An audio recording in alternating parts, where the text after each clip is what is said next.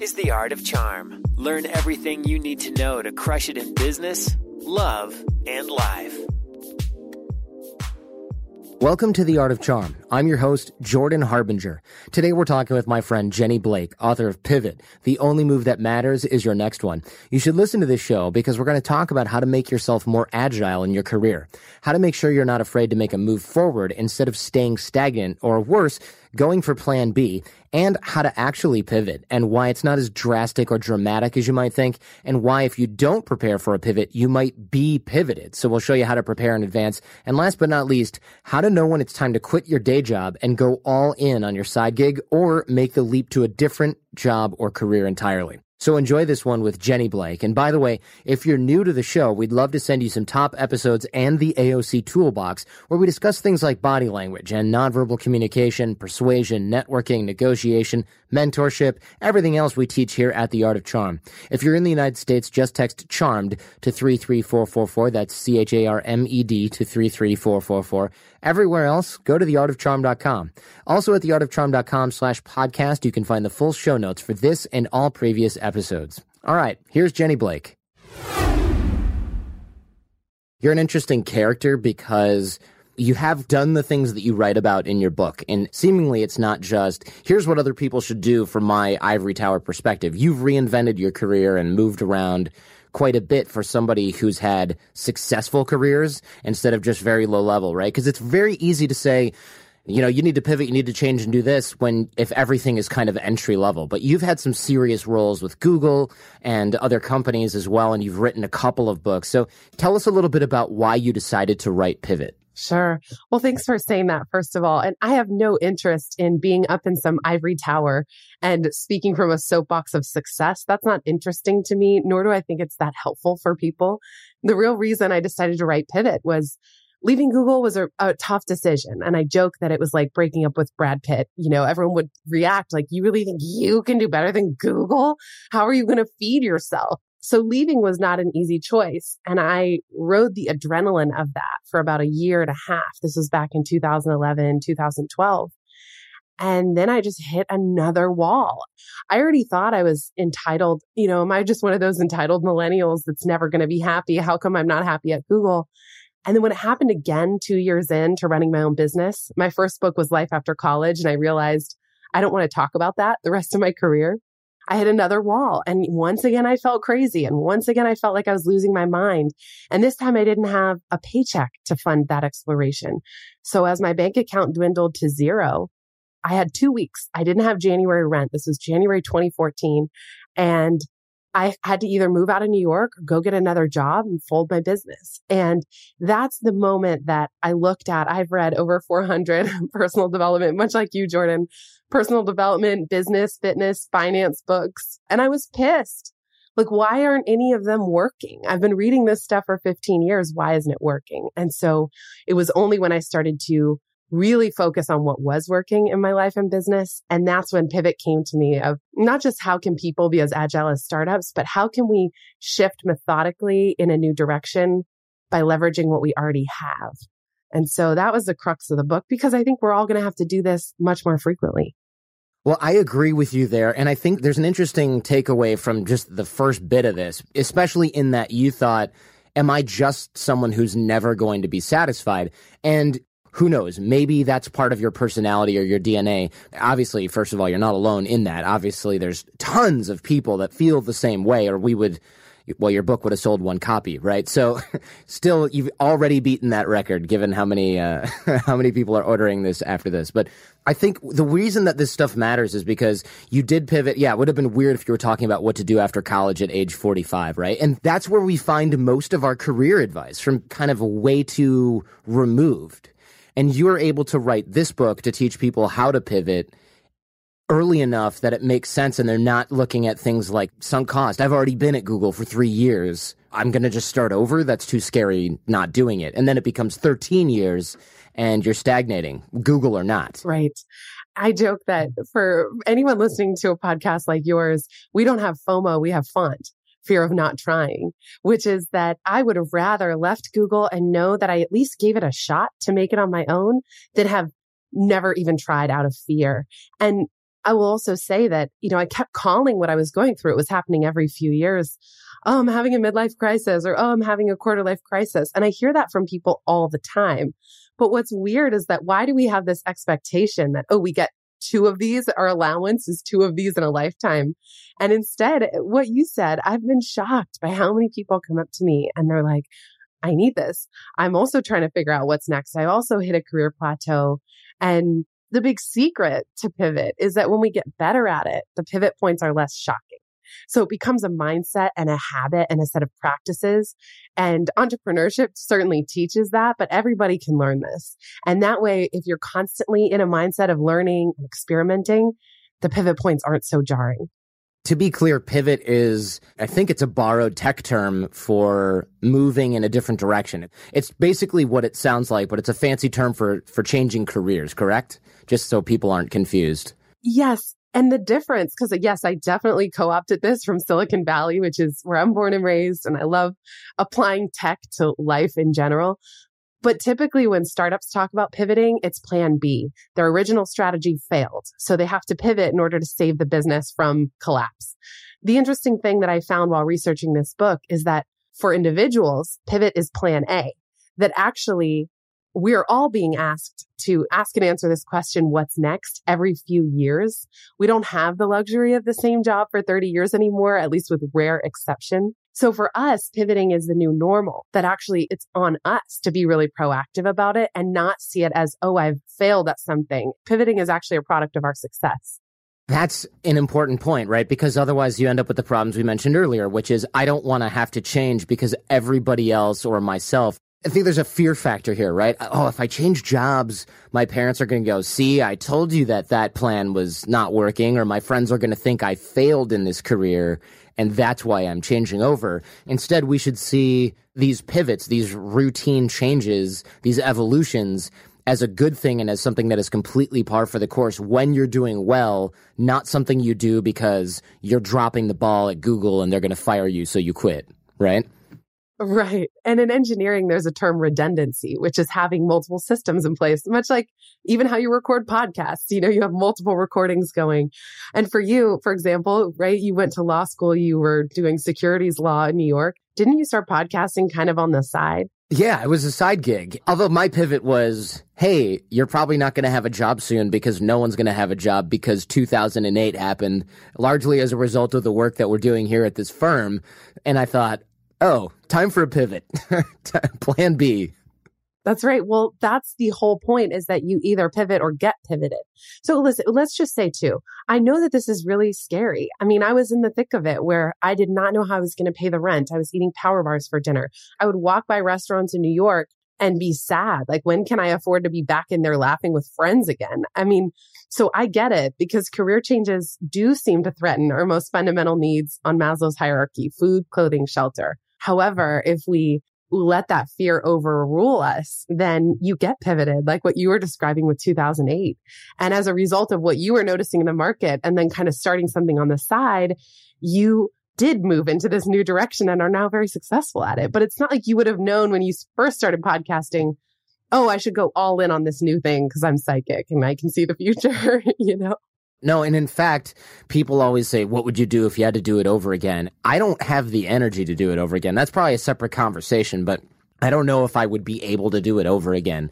It was just, it was very hard. But I will say that I never would have been happy being an attorney. I mean, it's just, it's laughable to think I would have stayed in that career. And yet I know people from my own class that stayed in that career that are just freaking miserable or have changed within the legal field to something else. One of my friends actually is a lawyer at Google as well, and he likes it. He enjoys it. But we were all at big law for a while, and you pivot within careers. It's kind of seen as normal, right? You work for a big law firm, then you go in house somewhere. Nobody thinks that's weird. But if you go from law to, you know what? Actually, I'm going to learn how to code, and I have an app idea. Then people are like, "What? You're such an idiot." You know, you're not taking your skills with you. And that's, it's just not true, first of all. And I think that mindset shift between looking at pivots as pulling the ripcord on the emergency parachute versus being pulled in a different direction that's more beneficial. I think there's a huge benefit to making that mindset shift and huge dangers to being lazy about it and looking at it through a negative light, not only for those around you in terms of being supportive, but you could very well need to pivot in your own career and just not see it because you don't want to quote unquote admit defeat. Right. And so often, like you said, these changes happen and they're actually for the best. And I know that's Pollyanna. It's kind of annoying to say, but there's not one person I interviewed who got laid off or reorged or their company got acquired and then they were fired that was in the end, they were like, that needed to happen. I was ready to move on. And then on the flip side, a lot of people I love, there's nothing I love more than hearing about someone's totally random, unique skill set and all their varied interests. And then that moment of congruence when they come together. You know, I'd be curious for you how law has helped in building Art of Charm. A lot of people will say when they do make their next move, wow, it feels like my whole career has been preparing me for this. And that actually, because of that variety, I use the smartphone analogy. It's like your career is a set of apps and it's up to you to download apps for skills, interests, education. So your unique combination of apps, it just has to work for you. We don't compare our phones with each other and like who has better apps, you know?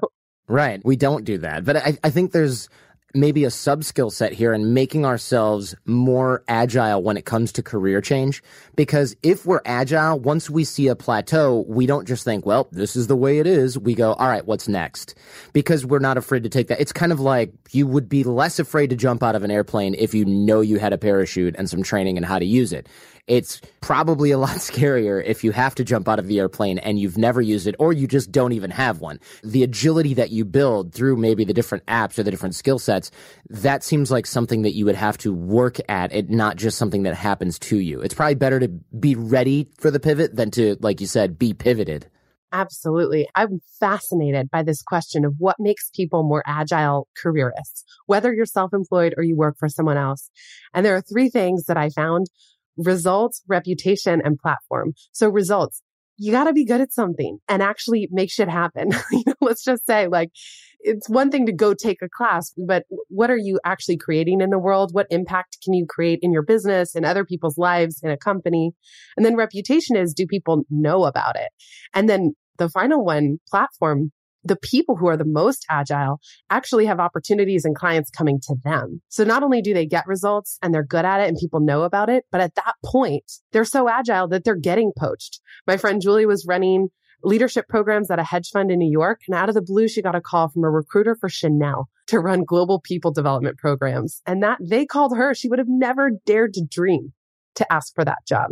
I mean, that's a fortunate pivot, right? That's something that she prepared for, even though she didn't maybe know she was doing that. And it's something that they noticed when they were looking for talent. They probably didn't call her because her name was the first one in the phone book. They called her because they knew she had a set of unique skills that they were looking for. Well, and she had previously worked at Google. She wrote a book called The Work Revolution. And the interesting thing was the book didn't take off in, in any major way. So, you know, for the first few years, it was kind of like, huh, what is this book meant to do in the world? But if all the book did was get her in front of that recruiter at Chanel and it got her the job because they could read her entire philosophy on workplace culture during the interview process. So by her making herself discoverable, I use that analogy like Bluetooth devices. We need to be discoverable so that we can pair with the right types of clients or companies that by her writing that book, even though she had no aspirations to be a full-time author, she loves working within organizations. She was discoverable and a company like Chanel poached her. And the best people, you know, the most successful entrepreneurs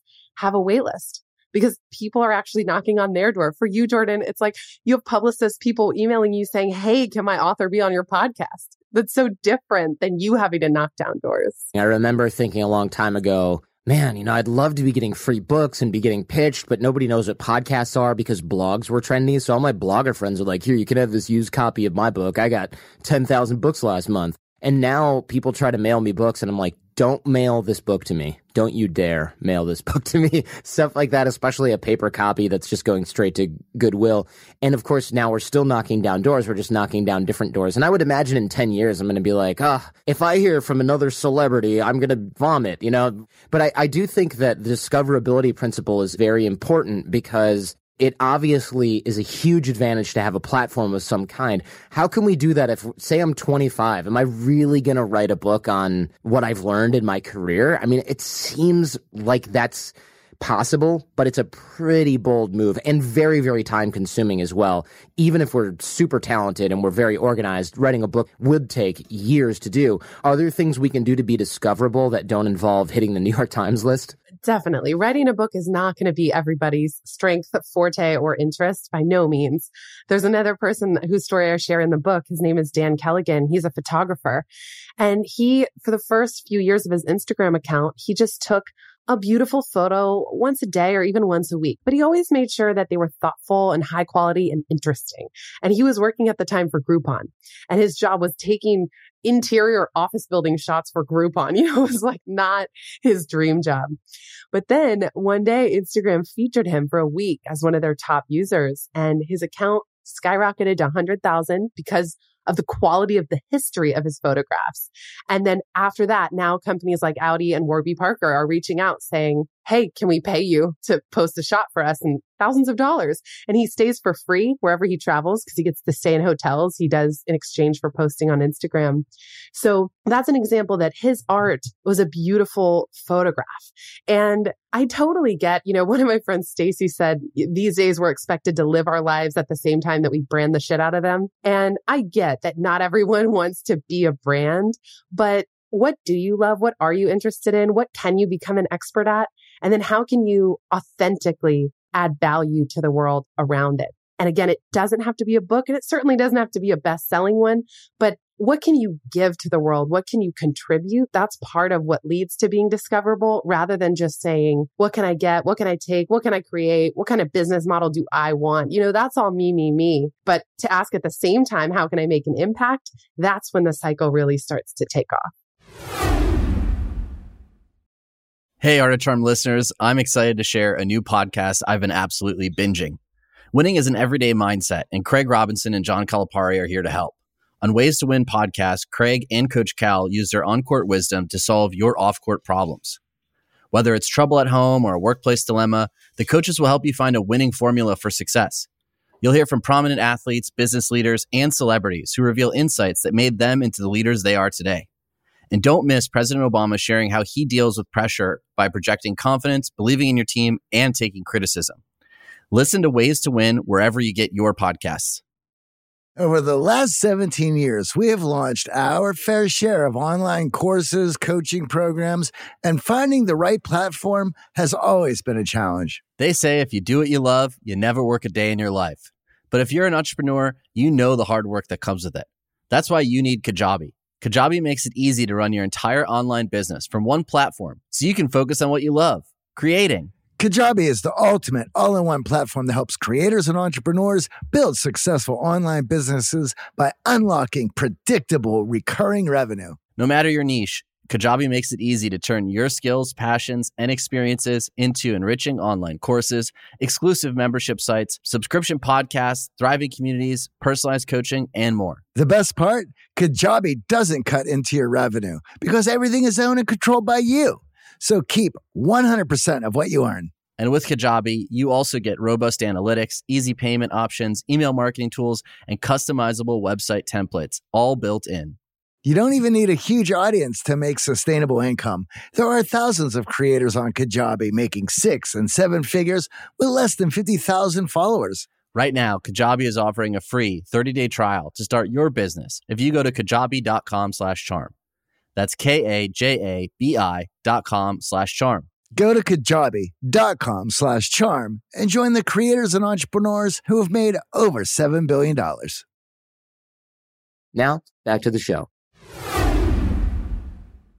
So it, it, can be about a platform pretty much anywhere. Would you say it's about a platform though? Because it sounds like when we talk about social capital, it sounds like the same concept. It could be a dinner party that you have every month with top influencers in your industry, or it could be a blog that you keep where you curate articles and you write thoughts of your own based on your expertise in some sort of random area like oil drilling. There's certain industry bloggers, it's probably a closed circle, but if you're able to and willing to write about that stuff, you can become part of that and gain visibility that way. I like the social media angle. That, however, relies a lot on luck.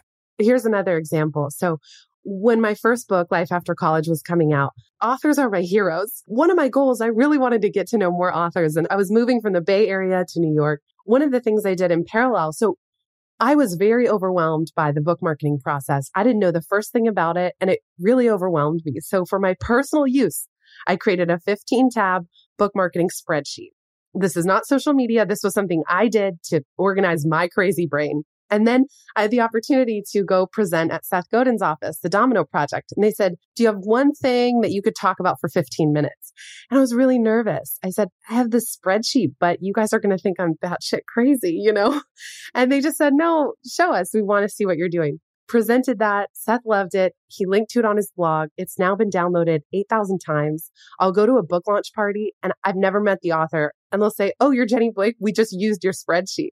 So there's an example. It's not social media. It's something that I created to kind of ease my own overwhelm and then shared it. And because of that, I've now been able to connect with more authors and feel like I added value for them, whereas they would have never been interested in a book called Life After College this is not just creating a platform by accident, but this is exactly how you design useful tools. I get a lot of email from people that want to learn how to make something special or do something interesting or what should I do with my life or how do I start a business?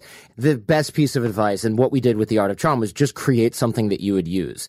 And it's simple but very difficult at the same time because you start off going, I'm going to create this thing that I would totally use. And then either other people need to use it, which is 99.9% of the time. But then the second you start making it for other people, it just goes freaking crazy. You start making your own software and you're like, cool, this is really neat and useful. And then it's like, oh, I, I should sell this. And then it turns into a freaking weird mission creep product where you end up with this crazy thing. So I think one of the reasons your spreadsheet worked so well was because you made the whole thing for yourself and then probably what needed to happen when to make it more shareable was some formatting, right? That was probably it. Or maybe you got rid of some shorthand that you used that only you know what it meant, but otherwise it was largely the same piece of work. Is that true? Yes, I didn't put pressure on myself to monetize it, make it a business. And I didn't even do an email capture in order for people to use it because I didn't care. I wasn't in it for that. And actually, people probably make fun of me. you know, I've been doing the online business thing for 10 years. And for a lot of my best resources, I refuse to put an email capture in front of it. I want people to download things, get value, you know, or in this case, read the book. And if they enjoy it, come on in, come sign up for the newsletter. I'd love to have you. I'm always curating interesting tools or articles, but I don't believe in hiding things behind an email wall. Now, again, I know that's like probably bad business, but uh, it's just kind of how I roll. I just prefer for people to test things out. And it's kind of like, I don't know, not asking someone to marry you up front. It's like, yeah, go poke around a little bit. And if you're interested, let's be friends.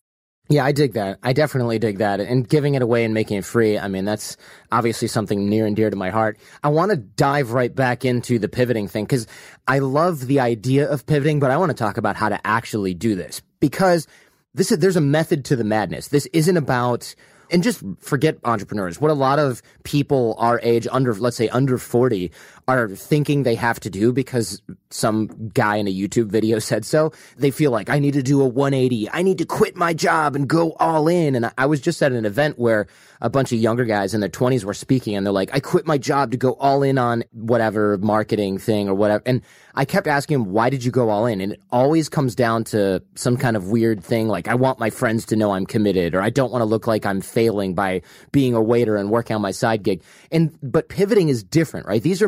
You think like a basketball player. One foot stays grounded, the other one scans for opportunity. And I think this is very important. This is not just bold action for the sake of it. Oh, exactly. Yes. That's for the people who are just fearless risk takers and and want to go all in that's fine do you but that's not who i'm talking to i'm talking to people who are you know willing to take smart risks but generally pragmatic and responsible and want to kind of build methodically towards something. And i'll say that the biggest mistake i made when my bank account balance was dwindling to zero was i was focused way too much on what wasn't working and what i didn't have and what i didn't know.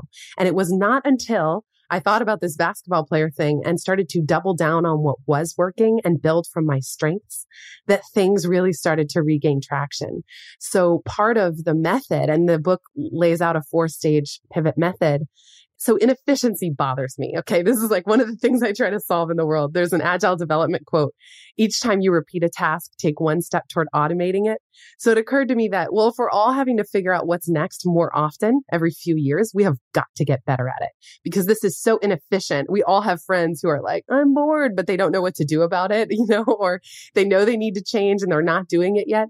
So the pivot method is about really methodically first starting from a base of your strengths, what's already working. That's the plant foot and your one year vision. What do you want a year from now? What does success look like?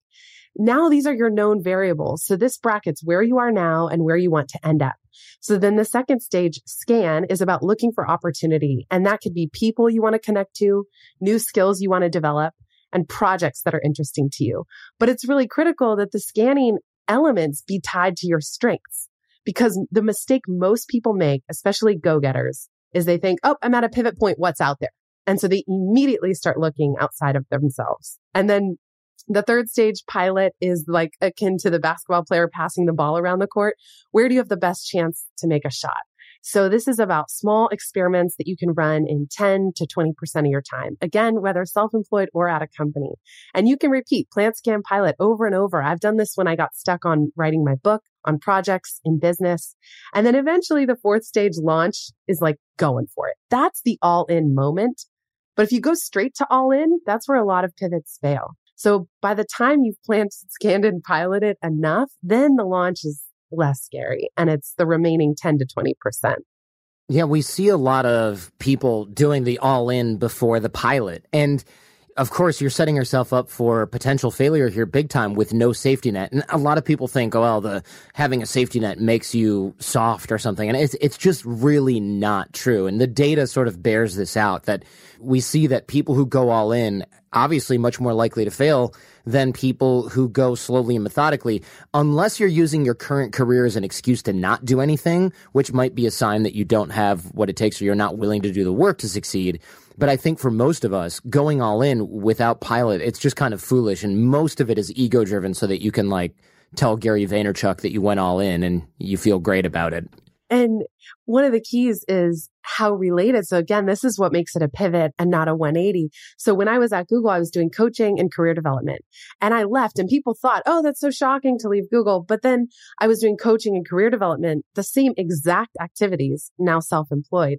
When I got the job at Google, I had been managing a Google AdWords account at a startup company and that was only 5% of my role there. But then I applied to Google on the AdWords product training team. So there are connecting factors. So when I see people whose pivots don't work, it's usually that they're not well enough linked up with what they're doing already.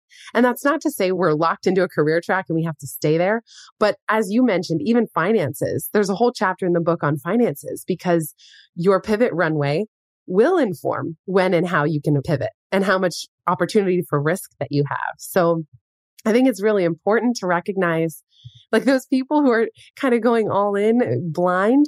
Good luck, you know, get ready for a big wake up call, especially if it's very different from what they've already been doing or they don't have the results, reputation and platform because that's also really hard when you think you can four hour work week it and just quit your job and build a muse business overnight. And that's all well and good. But as you know, too, it takes time to build these things.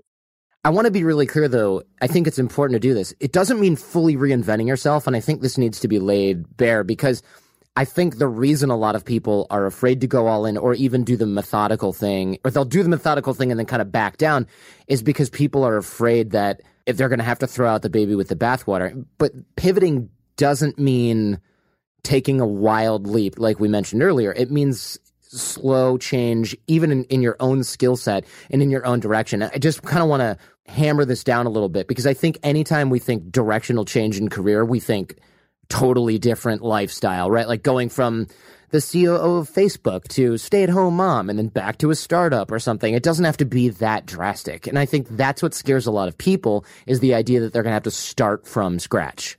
Yeah. And it's one thing to have a hypothesis about what's next, and it's quite another to test it. So this is where the idea of pilots again becomes so critical because it gives you real world data about what you're going to like or not. So a good pilot will test what I call the three E's. Enjoyment. Do I like this thing? Expertise. Can I become an expert at it? And do I want to? And expansion Is there room in the market for this? So for you with podcasting, when you were doing it on the side and I started blogging, I started a website in 2005. Am I enjoying it? Yes. Can I become an expert at it? Sure. Why not? You know, I'll keep teaching myself these skills and expansion is a room to keep going. And when you can pilot, it takes the pressure off of having to monetize something like a blog or a podcast overnight. So that's where having these redundant or multiple streams of income is quite helpful so that we're not flying blind. And on the other side of the coin, I talk in the book about unrealized gains. That's if you're quitting something too soon. We're also not advocating for reckless job hopping and diminishing returns. There are a point where people stay too long and they're no longer getting value from whatever the current thing is that they're doing.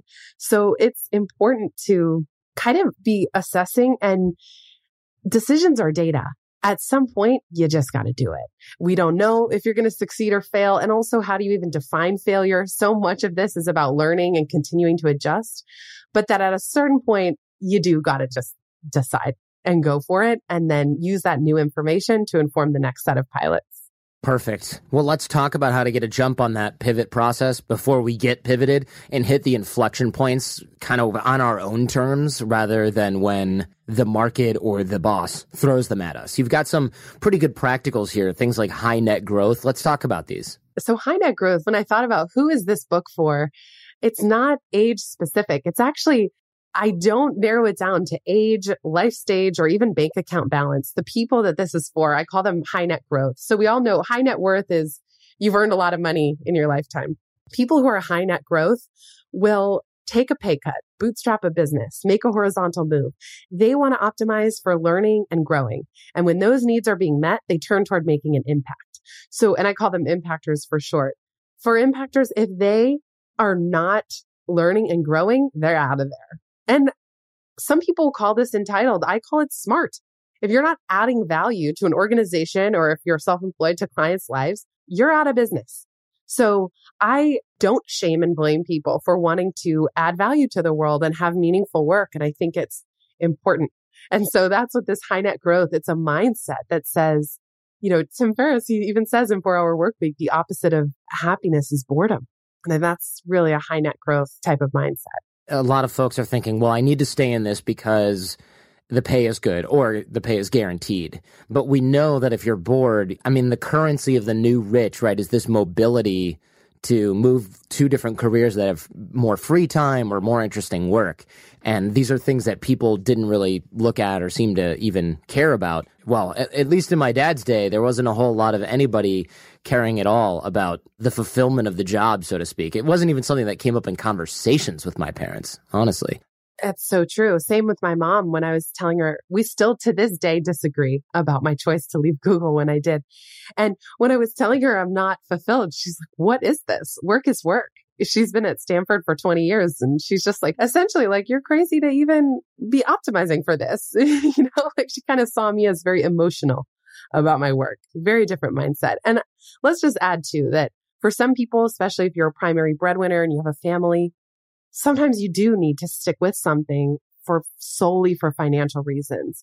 Then there's another category of people who are fine to set it and forget it career wise. They're fine to get one job and not care what it is and go with that for 20 or 30 years. But that's most likely not the people listening to this podcast. People who really, as overwhelming as change can be, it's also where we thrive and we love the adventure of it. And I think deep down, we love the complexity of not knowing what's next and figuring it out. And we would be so bored otherwise. Can we test to whether the grass is greener on the other side? Because sometimes the grass is always greener because there is something better out there for you. But again, not going all in, testing a pilot. How does that look? How is, is there a formula for this? It's kind of hard to have one foot in at Google and another, like, I'm just writing this book on the side. I mean, maybe that's what you did, but it seems like a heck of a lot of work. It is a lot of work. And what happened to me was I kept burning out. And so even two weeks before my first book launched, I was in Chipotle with a friend and he said, how are you? And I burst into tears. And I just was like so overwhelmed. And so for me, it got to the point where I realized I can't keep doing both. If we think of pilots like racehorses at the starting gate, eventually, even if they feel all even, oh, which direction should I go? Eventually one of them starts to pull ahead. And that's kind of what was happening for me that when I, I took a three month unpaid leave to do a book tour and I was so busy every day of that book tour. I couldn't fathom how I ever had a full time job in addition to doing my own side thing. So sometimes these projects take on an energy of their own. And then sometimes it's our body. We get physical signals that you can't keep doing everything or you can't keep staying still. You, I had a friend who started getting panic attacks when she would get off the subway on her way to work. That's a clear sign that she's got to pivot. So people are getting physically ill from having jobs where they feel like they're stuck or bored or dead ended. Yeah, or burnt out. Or if you don't respond, your body will continue speaking louder and louder and louder until you listen. That's interesting. That totally tracks with me. I just figured I was being a wimp when stuff like that happens. But I see that a lot in other people. I never feel like they're being a wimp. I'm, I guess I'm just harder on myself. Like, did you have any physical signals when you were back doing the law thing, given how much it doesn't resonate with you? Yeah, you know what was interesting is I had a room that didn't have windows, and that's where I was having so much trouble waking up. Room with no windows in New York. Surprise, right? I was having so much trouble waking up in the morning and I blamed that. Then I had a great room that had tons of sunlight and tons of light and tons of activity in the house because I lived at the time with everybody else from the Art of Charm, which was insane. And I would wake up, but then I would just, I'd be so tired. I'd have to go back to sleep and I would sleep in. And then some days I would leave early and take a nap. And my office mate was saying, Hey man, look, you should probably get here earlier. Like, I'm not trying to tell you what to do. I'm not going to rat you out, but people will notice if you keep showing up at 9 30 a.m. or 10, even though most people get there at 8 30 or 9. It wasn't that big of a difference. And I just thought, oh, but I'm just so beat from the job. Now I can get up at like 6:30 and do a ton of work and then I'm like, "Oh, it's 7 p.m. already. Oh, I haven't eaten today. I should probably do that." And then I'm like, "All right, I'll eat and then I'll go to the gym." And and I just realized, "Wait a minute. I wasn't just tired or having trouble waking up. I was just freaking depressed. I was just bored out of my mind. That is so fascinating. Yeah, just that lethargy feeling. That's been so interesting to hear about. Even changing your environment didn't fix it. For me, I had a thyroid problem. Coincidentally, for the exact five years I worked at Google, it's like could be total coincidence, but I got to the point when I got to New York after I left, I had a doctor say, you've got to take this radioactive iodine pill and kill your thyroid. It's just going to kill itself. And I said, no, I'm not going to kill an organ just because you're telling me to. And because my lifestyle had changed and the nature of my work, and I started taking better care of myself, I actually wasn't eating three massive meals a day because it was all the free food. I lost 15 pounds and my thyroid thing never returned. Knock on wood. Did you have hypo or hyperthyroid? Hyper. It was overactive. See, that makes sense because I'm thinking maybe you just had crazy adrenal fatigue that contributed to that as well, if those things are linked. The adrenal fatigue would have probably sent me into the other way where your thyroid slows down. But either way, I've become such a believer in the physical kind of manifestation of this is, I'm not even making this up. This is truly what happens that when we experience stress, our body stops long term health prevention and goes into fight or flight mode to stop the imminent stress attack. So studies now show that we experience those moments of stress 100, 150 times a day. So of course our body is going to stop long term health prevention disease prevention and go to the short term needs. So I also just think on a practical level, we're more susceptible to things like hyperthyroid. I got vertigo after that was recently after a bout of two weeks of really pushing myself too hard. So my body now has me on a short leash. It's like the minute I start doing things that aren't good for it, slam, it speaks up. Now back to the show you're the only person under a hundred I've ever even heard of having vertigo. What are you, Liza Minnelli? Jordan, it was crazy. I stood up and like when I woke up, the room was spinning counterclockwise. And I had to check. I'm like, am I hungover? No, I haven't had alcohol in three weeks. Am I pregnant? Nope. Hadn't, that would be immaculate conception, you know? And I walked down the street. I thought maybe I need a bagel. Like when you are hungover, I go down the street as I'm going to pay for the bagel. I had to run out of the shop, find a trash can, and I threw up just from being upright. It was so crazy. To take a shower the next day, I had to roll myself into the tub. That's insane. It's like arrested development where Liza Minnelli can't stand up. Ah. It was nuts. And I didn't take any medicine. I'm not, whatever, I'm not a doctor, but I'm just saying for me personally, I knew I had been stressed and not sleeping well and not eating well. And so I did green juice for three days and it went away and it hasn't been back since. But that was again a clear signal that I've got to do things differently. And especially for entrepreneurs, our body is our business. If we are run down and not sleeping or eating well or exercising, for me, I'm my pretty much my sole employee. It means my business is now operating at 50% and I care about it too much for that. There's a lot of people in the middle of America right now where I'm from that are like, what a bunch of babies. Oh, I got dizzy because I'm working so hard. You know, they're pulling 12 hour shifts at Ford or any company in the Midwest and they're working their butt off and they're like, oh, you got physical symptoms. But I think the truth is, we probably all have these and work through them. I mean, I remember my dad making himself sick or like not eating for two days and being like, I'm really dizzy to my mom and stuff like that and just working really, really hard because we pride ourselves on that. And I think that it's easy to confuse working hard, which I think is a good thing. I love my Midwestern work ethic. It's easy to confuse working really hard with actually just burning yourself out and careening towards a brick wall that you can't see. Yes. And I also do think there's a spiritual element of this, which is that there's a difference. There could be a person who's working eight hours in a factory and feels fine. But if you, Jordan, were trying to put in eight hours a day still at the law firm, your body would continue trying to talk to you and say, this is not for you. This is not what you're meant to be doing. You have got to go pursue your potential. And I know even the word potential is a shitty word. You are really careful right there. I, I appreciate it. I know. But I do think that for some people, I don't know, it's just what we're meant to be doing and creating the world takes a certain type of energy, mental, emotional, spiritual kind of fitness and wellness. And yeah, 12 hours in the factory, no doubt, but we're also just doing a different kind of work and output. How do we reduce some of the decision fatigue that comes on? Because it's really easy to find that you're now making a thousand decisions. Should I quit my job? Should I stay? Should I do this? Do I need to cut expenses? Do I need to test this? How many people do I reach out to? What should my platform be? Do I need to hire somebody? It seems like even thinking about that would be super overwhelming and could result in inaction or worse. Yeah, this is huge. So decision fatigue, also known as ego depletion, is this idea that much like willpower, our ability to make decisions dwindles throughout the day, especially without proper recharging. So already when somebody is at a pivot point and they're asking massive questions of their life and their business, saying, what's next? What should I do? How will I support myself? Already our ability to make other decisions has dwindled, that it is a limited capacity. So the flip side of that is if you're making a ton of tiny decisions all day, every day, you don't have the resources to ask and answer the bigger questions without getting totally stressed out. So one of the things I recommend in the book and in life is systematize what you can. There's a reason Steve Jobs wore a black turtleneck every day. President Obama has the same set of suits that he wears. I was making the exact same chili soup for lunch for the first three years of running my own business.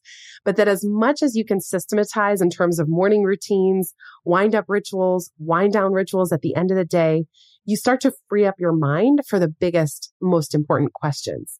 Similarly, if you're panicked about how to pay the bills, that's going to significantly constrict your ability to think more creatively about the future. And that was a fascinating book called Scarcity, where the authors talk about how when we're experiencing scarcity of time, money, or resources, our thinking actually changes. Our brain changes. So in the examples we talked about earlier, where people go all in with no safety net, it's really not that smart, even in practical terms, because the second they start to get panicked about money, I use the analogy of an income anxiety seesaw. If your income drops too low, your anxiety is going to skyrocket. So it's really important to figure out how you can build enough of a financial buffer and enough routines and systemization to free up your mind for its best thinking. And it's annoying too. It's a lot like saying eat your spinach, but this is where mindfulness and meditation practices have been hugely helpful for me. Yeah, I think the managing the stress with this and having a pathway to making decisions and not trying to do them all at once is obviously super helpful for navigating any kind of major change like this. With the finances, especially, how do we know when we're ready to maybe go full time? Or how do we know if we have enough money to take some time off and do the book tour, that type of stuff? I mean, how do you calculate that? Because I think a lot of folks are worried about just cutting off the supply, even if they've been super frugal or even really careful in planning this, there might be folks who are just worried about kind of cutting that umbilical cord because they're not sure about the way that they've planned or their calculations. Do they have runway? How much are they spending? Are they going to be able to make it? Yes. A couple key terms. One, monthly net. How much do you need to live? And I always, when I'm working with coaching clients, ask for three numbers. What's your minimum needed just to get by on must have expenses? What's your nice to have monthly net of, you know, to maintain your current lifestyle and jump out of bed with glee? And I always like to have a range because a lot of times people will focus either on some totally unrealistic number. Yeah, I want 20K in passive income every month. Well, yeah, that'd be nice, but are you there yet? Or they'll, they'll be so fear based that they're like, what do I need just to scrape by? So now if you have a range, that will inform your pivot runway. So given your monthly net, I recommend at least six months of runway. That was consistent with a lot of the pivoters I interviewed for the book. And that's what I had when I left Google. So how many months, given where you live and your current lifestyle, will your monthly net and your savings, how many months will that buy you? Then I also share a make or break marker. Your in order of priority, what will you do and in what order if things are not going as planned? So for me, I had these assets and I actually made a list. I actually made a business plan for my inner CFO who was so worried about me quitting Google that mirrored a lot of the fears other people were expressing to me. But I made a little business plan and I said, if in the first six months I am not earning any income, doing my own thing or earning enough, here's what I'll do. Number one, I'll sell my car. Number two, I will sell my stocks. Number three, I will sell my house. Number four, I will cash out my 401k. Number five, do not get to this point. Go get another job. and I actually had go get another job before cashing in my 401k. And the point is everyone's different about what assets you currently have and what you're willing to bet on your new direction. But at least up front, you can kind of set, well, what will I do? Some of the personal development stuff is like, don't ever think a negative thought. But I think that it's very helpful to plan through worst case scenarios. And if things aren't working, what will you do and by when? And once you have those backup plans in place, you can be more calm in the moment too, if things aren't going as planned. But what I find is that most people are very resourceful that if even a couple months in things aren't going as planned, you can plant scan pilot again. So you can say, well, what is working? How am I currently getting clients? What is working about my business model or my services? And then do more of it. And so by doing that, I, hopefully you never have to get to that make or break point. Yeah, I think there again, the emergency parachute, just knowing that that's there makes it more likely that we can take the risk we need to to make the pivot in the first place. And my editor said to me, she's, I think she wanted me to take out some of the worst case scenario planning.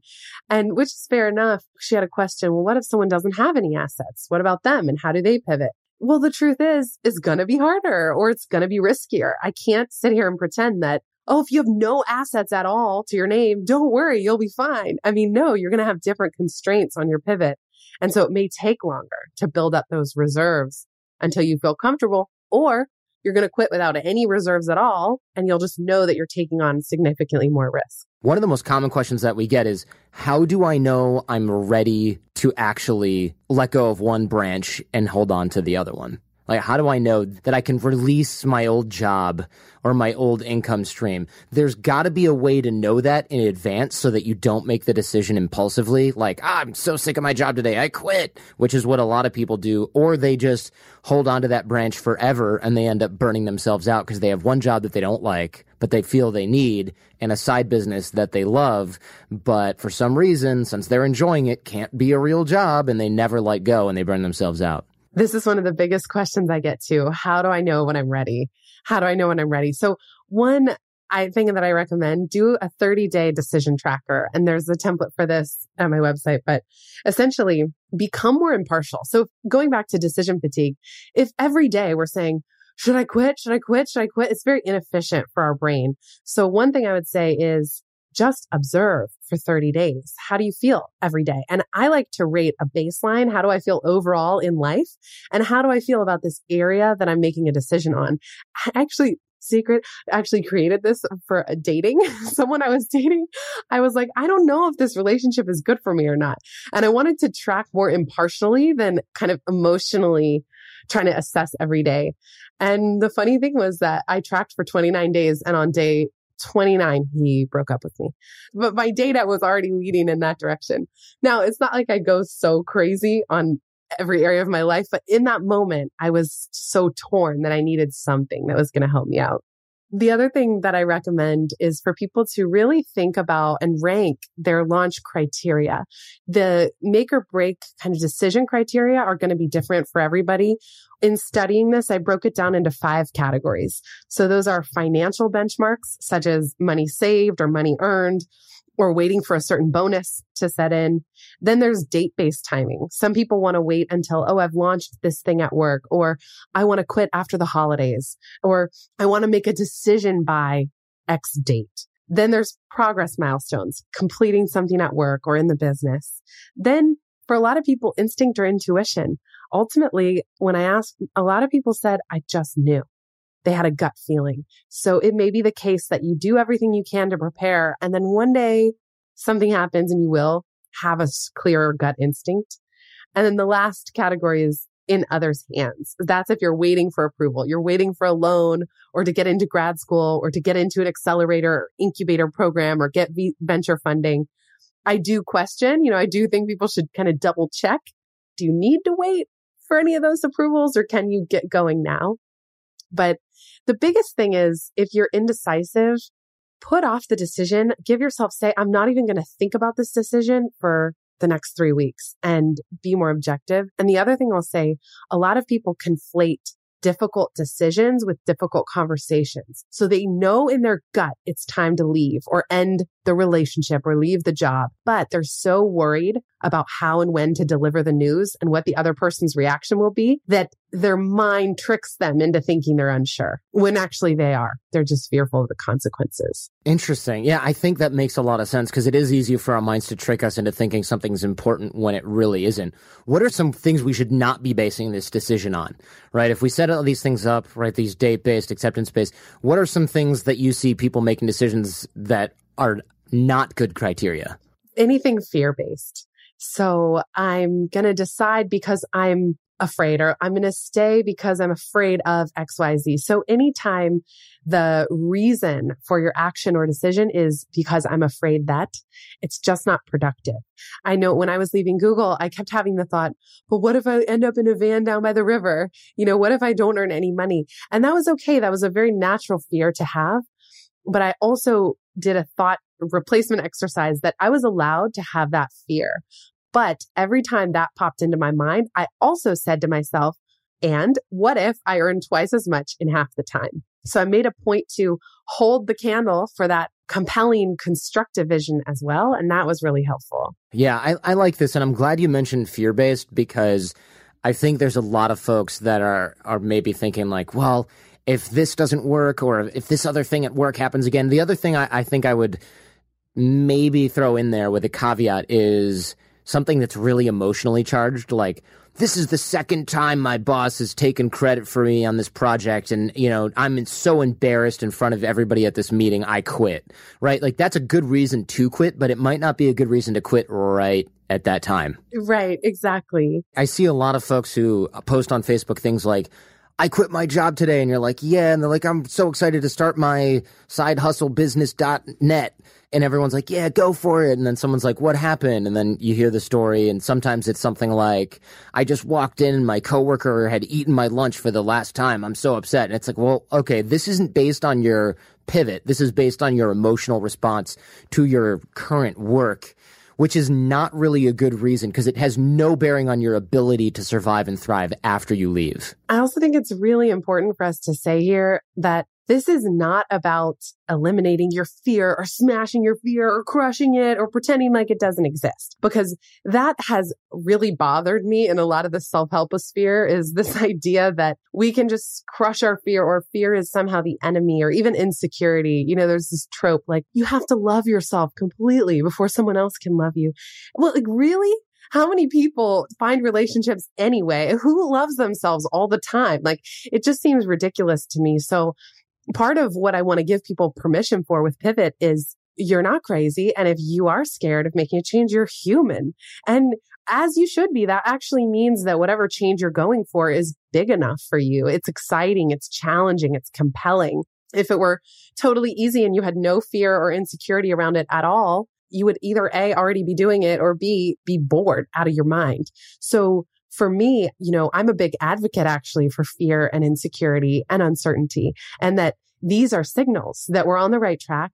And especially for high net growth individuals, we are a little more insecure than your average bear because we know what we don't know. There's a study, it's called the Dunning Kruger effect that actually the lower someone's intelligence or IQ, the higher they will self rate themselves, kind of like how many people think they're good versus a bad driver. But that the higher your IQ, the lower you will self assess and rate yourself. So yeah, those of us who are trying to hustle and learn and grow and surround ourselves by people who are smarter than us, there's inherent fear and insecurity built in. So instead of making them the enemy, it's just accepting that and then keep moving anyway. Jenny, this has been amazing. Thanks so much. Love the detailed output, right? So we have calls to action, things we can do, detailed steps. You've done it yourself. Really great episode. Is there anything that I have not asked you that you want to make sure you deliver? Thank you so much. It's been so much fun. The, the last thing I would say is just you know, I kind of say at the end of the book, learn to love the knots, that the complexity of having to change career more often, it's kind of, it's the good news and the bad news. The bad news is, yes, we're all going to have to learn this new skill set. But the good news is that it's so ripe with opportunity. And it's really exciting for anyone who's willing to take the bull by the horns and go for it. Thanks so much, Jenny. Thank you so much for having me, Jordan. And big thanks to everybody for listening. Great stuff. I love the action steps. The real deal is that she's done this before. So she's actually outlined what she's done multiple times to make those pivots, to make sure she's not going all in when it's not time to go all in. Make sure she's preparing for pivots in advance. Make sure this isn't something that's keeping her stagnant or that she's afraid to do. And I think a lot of you might find that you're in a phase where you're about to pivot, or maybe you should have pivoted a while ago. And now you'll be able to get the skills to do that effectively. So if you enjoyed this one, by the way, don't forget to thank Jenny on Twitter. We'll have that in the show notes. You can tap our album art in most mobile podcast players. You can see the show notes right on your phone. We'll link to the book there as well, of course. And I'm also on Twitter at The Art of Charm. Bootcamp and live program details are at theartofcharm.com. Remember, we sell out a few months in advance, so get in touch even if you're just thinking about it or you want some general info. And of course, we have our challenge and our basic toolbox at theartofcharm.com slash challenge or text charmed to 33444. That's C-H-A-R-M-E-D to 33444 here in the U.S. The challenge, it's about improving your networking skills, your connection skills, inspiring those around you to develop a personal and professional relationship with you and we'll email you that fundamentals toolbox that I mentioned earlier on the show and some videos with drills and exercises to help you move forward every week. It'll make you a better networker, a better connector, and most importantly, a better thinker. That's theartofcharm.com slash challenge or text charmed in the US to 33444. For full show notes for this and all previous episodes, head over to theartofcharm.com slash podcast. This episode of The Art of Charm was produced by Jason DeFilippo. Jason Sanderson is our audio engineer and editor. Show notes on the website are by Robert Fogarty. I'm your host, Jordan Harbinger.